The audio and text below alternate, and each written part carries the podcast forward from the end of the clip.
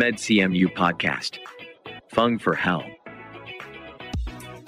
ฟัง for health podcast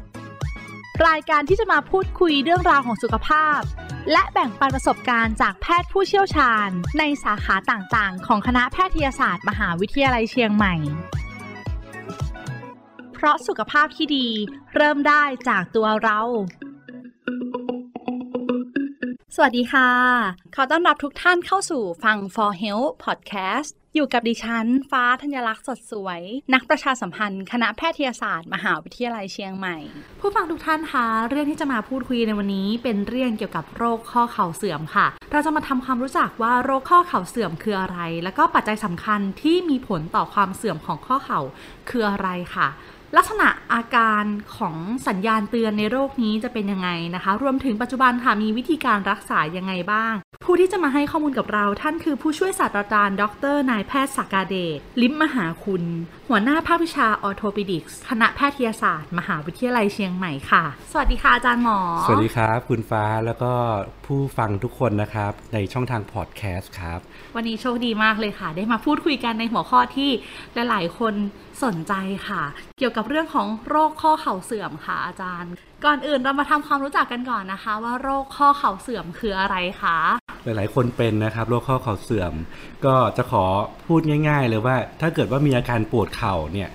แล้วก็เป็นในช่วงของวัยกลางคน สิ่งแรกเลยต้องคิดถึงก็คือโรคข้อเข่าเสื่อมนะครับ ดังนั้นโรคข้อเข่าเสื่อมก็คือโรคที่เกิดจากสาเหตุก็คือกระดูกอ่อนผิวข้อ มันสึกกร่อน หรือล่อนไปนะครับ แล้วทำให้เกิดอาการปวดเข่ามง่ายๆอย่างนี้เลยครับ ในวัยกลางคน ในวัยกลางคน ซึ่งซึ่งส่วนใหญ่จะเป็นผู้หญิงนะครับคุณฟ้าโอ้โหอ่าโดยที่อาการที่มักจะเริ่มเป็นเนี่ยก็คืออาการอาจจะไม่ได้ปวด แต่จะมีอาการตึงๆ โดยเฉพาะคุณฟ้ารู้ไหมที่ อะไรหนเอ่ย ที่ไหนคะ เช่น เวลานั่งยองๆเนี่ยครับค่ะอ่าแต่ก่อนสมัยเด็กๆวัยรุ่นเราก็นั่งยองๆได้ นั่งคุกเข่าพับเพียบขัดสมาธิได้ แต่ทำไมเอ๊ะวัยเลขสี่เลขห้าทำไมนั่งแล้วถึงมีอาการเสียวแปรบหรือตึงๆที่บริเวณหน้าเข่า อันนี้เป็นอาการเริ่มแรกของข้อเข่าเสื่อมเลยครับก็มีเสียงตามมา โอ๊ยตอนลุกตอนนั่งเนี่ยใช่ไหมคะอ่าแต่อย่าไปบอกใครนะก็โอยครับ ก็นอกจากอาการปวดตึงเนี่ยก็จะมีอาการอ่า ข้อติดค่ะก็คือขยับได้ไม่สุดนะครับหรือมีเสียงดังก๊อบแก๊บเวลาขยับอืมอ่าอันเนี้ยนะครับเริ่มขยับตัวกันเลยแต่นะคะเสียงมันมีสองแบบนะคุณฟ้า ถ้าเป็นแค่แก๊บแก๊บอะไรอย่างเงี้ยค่ะเป็นไหมครับเคยเป็นไหมครับ เคยค่ะ เวลาที่แบบนั่งยองๆ แล้วลุกขึ้นมาก็จะมีเสียงดังลั่นแก๊บแก๊บอันนี้ไม่ใช่ข้อเข่าเสื่อม ถ้าเสียงดังลั่นจากข้อเข่าเสื่อมต้องเป็นเสียงเหมือนที่เราขับรถอยู่บนพื้นหินกรวดเนี่ยครับโอ้โห นะครับ คุณผู้ฟังครับ ก็อย่างนี้ต้องเป็นเวลาเสียงเวลาตามเสียงมันจะแบบว่ามันจะคลือคลือคลือค่ะมันจะเสียงยาวๆหน่อยเป็อันนี้คือเสียงต้ที่ป็นบ่เกิอดยไหมคะเราถึงจะรู้สึกว่าจะเป็นทุกครั้งเวลาที่เหยียดงอเข่าโอ้โหหรือมีน้ำหนักลงที่ข้อเข่า เพราะฉะนั้นเนี่ยเสียงอันเนี้ยมันจะเกิดจากการที่ผิวข้อไม่เรียบแล้ว ถ้านึกภาพเวลาไปกินกระดูกไก่เห็นไหมครับตรงข้อก็จะมีกระดูกอ่อนเรียบๆอยู่ ถ้าเกิดว่ากระดูกอ่อนตรงนั้นนะครับ มันไม่เรียบแล้วมันขรุขระ เวลาที่เข่าเหยียดงอปุ๊บไอ้ข้อที่มันขรุขระเนี่ยครับมันก็จะไปบดกันแล้วเกิดเป็นเสียงดัง ค่ะ ครับนึกภาพตามออกเลยค่ะอาจารย์หมอคะแล้วก็เชื่อว่าหลายคนเนี่ยกำลังทดสอบอยู่ที่บ้านเลยค่ะ ขยับเนื้อขยับตัวว่า เอ๊ะ นี่อาจจะใช่หรือเปล่า แล้วอะไรล่ะคะ คือปัจจัยสำคัญที่ทำให้คนคนหนึ่งมาเป็นโรคนี้ค่ะ เราหลีกเลี่ยงมันได้ไหมคะอาจารย์ โรคข้อเข่าเสื่อมเนี่ย อย่างที่บอกว่าเจอในผู้หญิงมากกว่าในผู้ชาย แต่ว่าส่วนใหญ่ ๆ เลยเนี่ยมักจะเกิดจากกรรมพันธุ์โอ้ครับ เพราะฉะนั้นเอ่อถ้าเกิดว่าคุณแม่เป็นโรคข้อเข่าเสื่อม ตัวเองก็จะมีความเสี่ยงที่เป็นโรคข้อเข่าเสื่อมนะครับ ส่วนถ้าเกิดว่าไม่ได้เกิดจากกรรมพันธุ์แล้ว มันก็จะมีปัจจัยเสี่ยงที่กระตุ้นให้เกิดข้อเข่าเสื่อม ปัจจัยเสี่ยงเหล่านั้นหนึ่งก็คือเรื่องเพศหญิงใช่ไหมครับสองก็คือการใช้งานของเราเนี่ยแหละครับค่ะโดยเฉพาะวิถีชีวิตของคนไทย ถ้าคนไทยเนี่ยทำงานหนักชอบอย่างเงี้ยค่ะชอบอามีวิถีชีวิตที่อยู่กับพื้นใช่ไหมครับ เช่นอะอ่านั่งกินข้าวกับพื้นอ๋อค่ะครับไหว้พระนั่งคุกเข่าพับเพียบขัดสมาธินั่งยองๆเหล่าเนี้ยแหละครับ มันการที่เราทำท่าอย่างนั้นเนี่ยมันจะไปเพิ่มแรงกดที่ผิวข้อเข่าค่ะมันก็จะยิ่งเพิ่มความเสี่ยงที่ทำให้ผิวข้อมันถลอกล่อนและเป็นข้อเข่าเสื่อมอืมครับ นอกจากวิถีชีวิตแล้ว น้ำหนักก็มีความสำคัญนะครับคุณฟ้าได้ยินท่อนนี้มีความสะดุ้งแล้วก็ตอนแรกกรรมพันธุ์เนี่ยเรายังคิดว่ามันเป็นสิ่งที่เลี่ยงยากจังเลยก็มาตามนั้น แล้วยิ่งเพศอีก แต่พอมีเรื่องของน้ำหนักเข้ามานะคะ ครับ ส่งผลทำให้มีปัจจัยเสี่ยงเป็นโรคนี้ได้ ใช่ เพราะว่าน้ำหนักของเราเนี่ยมันจะไปเพิ่มแรงที่ข้อเข่าเจ็ดเท่าของน้ำหนักตัวนะครับ โอ้โหเยอะมาก เยอะมากค่ มันก็จะเพิ่มความเสี่ยงต่อที่ค่ะทำให้ผิวข้อมันถลอกอย่างเงี้ยครับและเป็นข้อเข่าเสื่อม แล้วก็ยังมีอีกอย่างหนึ่งก็คือเป็นข้อเข่าเสื่อมที่เกิดจากหนึ่งก็คืออุบัติเหตุ แล้วทำให้เกิดกระดูกผิวข้อมันแตกข้อเข่าอะนะครับ แตกหรือว่ามีหมอนรองกระดูกฉีกขาด หรือพวกนักกีฬาฟุตบอล หรือเล่นบาสเกตบอลที่มีเอ็นไขว้หน้าฉีกขาด เหล่านี้ก็จะเพิ่มความเสี่ยงที่ทำให้เกิดข้อเข่าเสื่อมได้เร็วกว่าอันควรเนี่ยครับ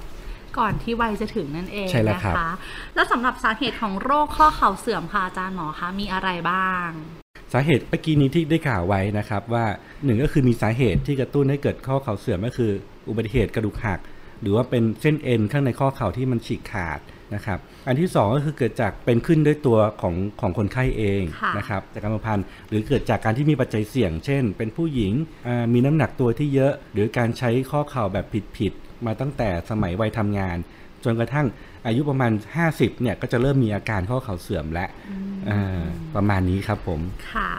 ก่อนที่จะรู้ตัวว่าเป็นโรคนี้ค่ะ จะมีสัญญาณอะไรเตือนเราก่อนไหมคะ ก่อนที่โรคจะรุนแรงขึ้นค่ะ จริง ๆ อยากให้แบบว่าเราตระหนักถึงโรคข้อเข่าเสื่อม ตั้งแต่ก่อนที่จะเป็นนะครับใช่ โดยที่แบบเราก็ต้องป้องกันเอ่อโดยการใช้ข้อเข่าให้ถูกท่าค่ะเอ่อเช่น ก็หลีกเลี่ยงท่าที่ที่ผมบอกเออ นั่งยองๆพับเพียบขัดสมาธิเหล่านั้นนะนะครับ แต่ถ้าเกิดว่ามีอาการแล้วก็ควรจะรีบรักษาแต่เนิ่นๆ เพราะฉะนั้นอาการแสดงที่เรารู้ว่าอันเนี้ยสัญญาณเตือนภัยที่เอ้ยเข่าฉันเริ่มจะเสื่อมแล้วเนี่ยก็คือการที่เรานั่งยองๆไม่ได้ค่ะนะครับหรือเวลาเดินขึ้นลงบันไดรู้สึกว่าทำไมมันปวดตึงๆที่บริเวณด้านด้านหน้าหัวเข่า ถ้ามีอาการอย่างเงี้ยรีบพบแพทย์นะครับค่ะเพื่อที่จะเอ็กซเรย์หรือตรวจร่างกายดูว่าข้อเข่าเริ่มเสื่อมหรือยังครับ ในคนไทยเองนี่เป็นโรคนี้เยอะไหมคะอาจารย์หมอคะในคนไทยเป็นกันเยอะมากนะครับ เยอะมาก แต่คนไข้ที่มีอาการเยอะจนต้องผ่าตัดเนี่ยจะอยู่ในปริมาณที่น้อยกว่าอ่าค่ะเพราะฉะนั้นโรคข้อเข่าเสื่อมก็ไม่จำเป็นต้องผ่าทุกรายนะครับค่ะถ้าเราพบเจอได้เร็ว เรารีบรักษาเราก็สามารถที่จะป้องกันไม่ให้มันเสื่อมไปมากขึ้นได้นะครับ ยิ่งปัจจุบันนี้สังคมผู้สูงวัย คนอายุสูงวัยก็เยอะขึ้นงั้นโรคข้อเข่าเสื่อมก็เจอได้มากขึ้นครับค่ะ อีกกลุ่มหนึ่งครับคุณฟ้าและคุณผู้ฟังครับผม นอกจากผู้หญิงแล้วเนี่ยเอ่อพระสงฆ์เองค่ะก็ยังมีความเสี่ยงแล้วก็เสี่ยงเยอะด้วยที่เป็นข้อเข่าเสื่อม เพราะว่าอะไรทราบไหมครับ อาจจะเป็นเพราะนั่งใช่ไหมคเพราะว่าเขาต้องนั่งในหนึ่งวันนั่งขัดสมาธิตลอดอย่างเงี้ยใช่ค่ะเพราะฉะนั้นพระเองก็จะเพิ่มความเสี่ยง ต่อการเกิดเป็นข้อเข่าเสื่อมได้เนี่ยครับอืมก็แสดงว่าพบมากในประเทศไทยหรือในใช่ศาสนาพุทธของเราเนี่ยค่ะก็จะพบว่าจำนวนผู้ป่วยอาจจะเป็นในกลุ่มของพระสงฆ์ด้วย นอกเหนือจากประชาชนทั่ว ๆ ไปใช่ครับนะคะเรามาพูดถึงการรักษานิดนึงค่ะเมื่อสักครู่อาจารย์เกริ่นมานิดนึงแล้วนะคะ อยากรู้ว่าการรักษาในปัจจุบันเนี่ยเขามีเทคโนโลยีอะไรบ้าง ถ้าถึงขั้นที่ต้องมีการผ่าตัดเลยอย่างเงี้ยค่ะอาจารย์หมอคะอ่า เราจะรักษาตามอาการความรุนแรงของโรคข้อเข่าเสื่อมนะครับ เราก็จะแบ่งว่าโรคข้อเข่าเสื่อมเนี่ยอยู่ในระยะเพิ่งเริ่มเป็น เป็นปานกลาง หรือว่าเป็นขั้นรุนแรงแล้วนะครับ โดยสิ่งสำคัญที่สุดในการรักษาก็คือว่ามันจะต้องมีอ่าการเข้าใจกับโรคนี้ก่อนค่ะว่าโรคนี้ไม่ไม่ได้เป็นโรคที่อันตรายนะครับ แล้วก็เป็นโรคที่เกิดจากการใช้งานโอเค ดังนั้นเราก็ต้องเปลี่ยนวิถีชีวิตของเราเองอ่า เช่นอย่างที่บอกว่าถ้าจะไปวัดนะครับ แล้วเราต้องนั่งขัดสมาธิหรือนั่งพับเพียบไหว้พระก็เลี่ยงตรงจุดนั้นนะครับอ่านั่งเก้าอี้แทนก็จะดีที่สุดครับ ถ้าเกิดว่าใครที่อยู่บนตึกแถวหลาย ๆ ชั้นอย่างเงี้ยครับ ก็เลี่ยงอย่าไปเดินขึ้นลงบันไดหลาย ๆ รอบนะครับ อาจจะแค่เดินขึ้นไปนอนตอนเช้าลงมาทำงานค่ะประมาณอย่างเงี้ยครับ เพื่อที่จะ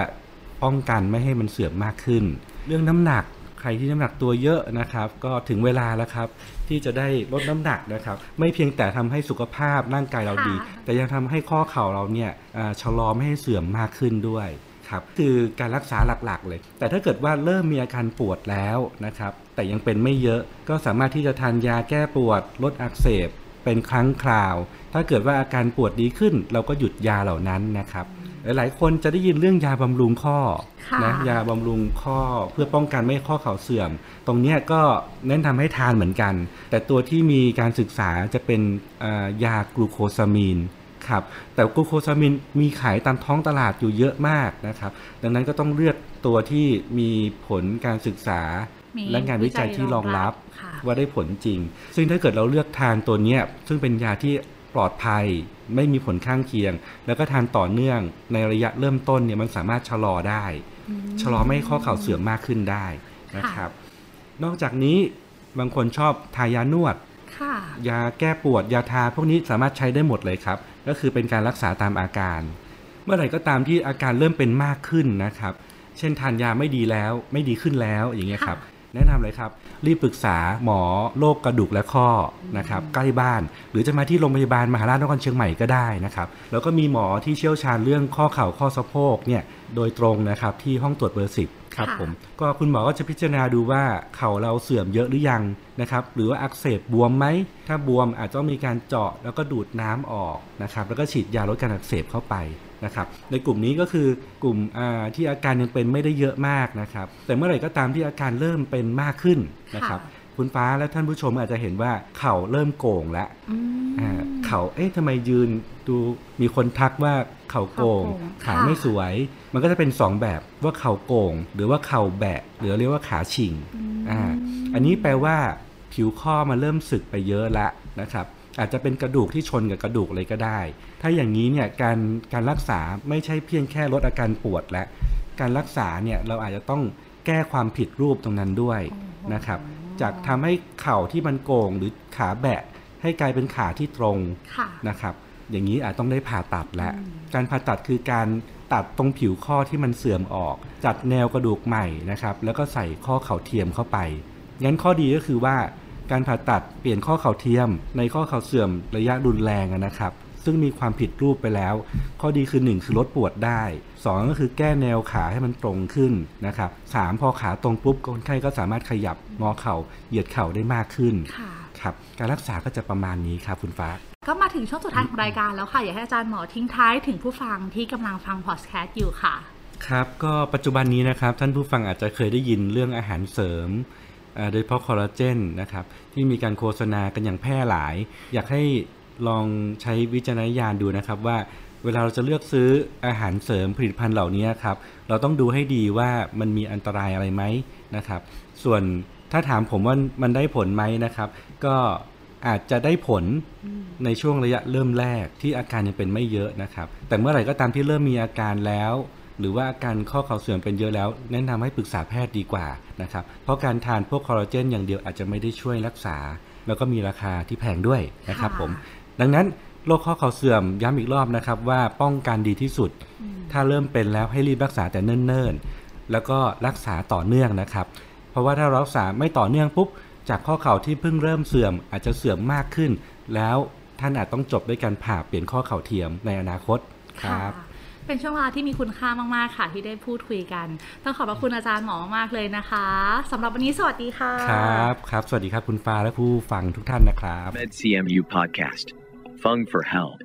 เพราะสุขภาพที่ดี เริ่มได้จากตัวเรา